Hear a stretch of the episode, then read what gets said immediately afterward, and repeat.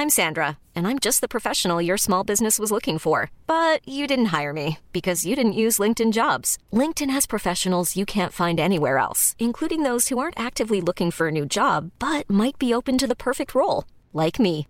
In a given month, over seventy percent of LinkedIn users don't visit other leading job sites. So if you're not looking on LinkedIn, you'll miss out on great candidates, like Sandra. Start hiring professionals like a professional. Post your free job on linkedin dot com slash people today.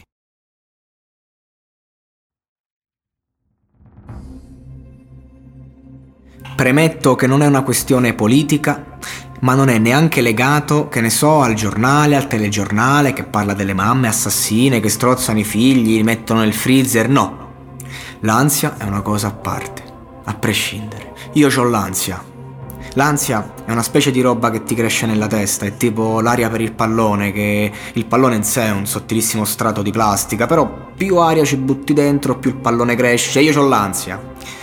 Mi sento tipo una cosa che mi cresce nel petto e mi toglie il respiro. Leggo sull'enciclopedia medica online che questa sensazione è associata a un dolore al braccio sinistro e potrebbe essere sintomo dell'infarto. Vabbè, dico che però il braccio sinistro non è poi così forte, però leggo sull'enciclopedia medica online che il dolore non deve essere lancinante, basta che sia persistente. Effettivamente il mio non è forte, ma persiste, c'ho l'ansia.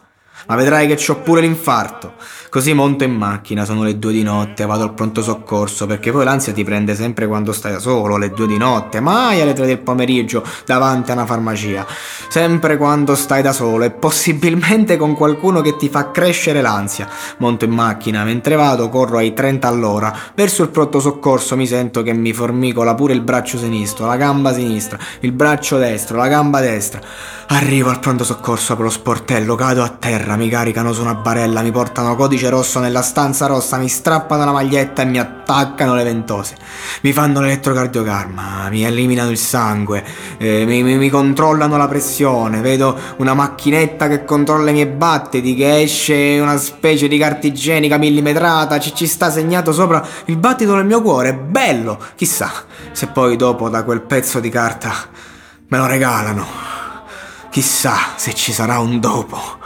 Passa mezz'ora, tre quarti d'ora, sono solo nella stanzetta, dico vedrai che sto per morire. Poi entra il medico, come va? Io bene, lei? Dico, c'ho l'infarto credo. No, ma che infarto, lei sta benissimo, e soltanto bere più acqua, fa bene bere l'acqua, e poi magari prende qualche integratore, potassio, magnesio. Lei fa sport? Guarda, io sport niente. Sorride, mi dice, beh, però all'Olimpiadi dei coglioni arriverebbe primo. Dottore, no scherzi, c'ho l'ansia, io ho letto sull'enciclopedia medica che quello potrebbe essere un infarto. Vabbè, se leggeva l'ebbra le cadeva il naso. Dottore, io la sera non riesco a dormire, si prenda dei sonniferi. Dottore, se mi impazzisco, sembra che mi sto suicidando coi barbiturici. Io sono ansioso, mica sono Marilyn Monroe, dico. Poi lo sa che un ansioso, il sonno è una specie di anticamera della morte. Beh, faccia la finestra e vedrà che tutti dormono. Appunto, sotto, se mi affaccio la finestra mi sembra affacciarmi sul camposanto. Certo, dottore, che però se poi mi, mi rinfaccio alla sera tutti tornano a letto, sono morti del camposanto, sono vampiri. Allora conti le pecore, non ci riesco, dottore, arrivo a venti trenta pecore, poi mi sento circondato. Io c'ho l'ansia, sto male in mezzo alla gente, figuriamoci in mezzo alle bestie. In quel momento arriva uno che mi si è mezzo segato una gamba mentre tagliava la legna, tutti attorno a lui sul suo lago di sangue. È la rockstar del pronto soccorso, beato lui, almeno si sa dove mettere i punti. Io invece ho l'ansia, non mi si vede la ferita, io non so dove attaccare il cerotto. Vabbè, torno a casa, magari mi leggo un libro, mi rilasso, dico, però certo che coi libri che c'ho io mica mi rilasso, dovrei iniziare a leggere moccia, dico, però c'è una bella differenza tra una lettura rilassante e, e, e un semplice rompimento di palle. Io c'ho l'ansia, c'ho l'ansia, ma perché c'ho l'ansia? Per il futuro di mio figlio, per la deriva autoritaria del governo, perché c'ho l'ansia? Per la Salerno, Reggio Calabria, lo Stretto di Messina, perché c'ho l'ansia?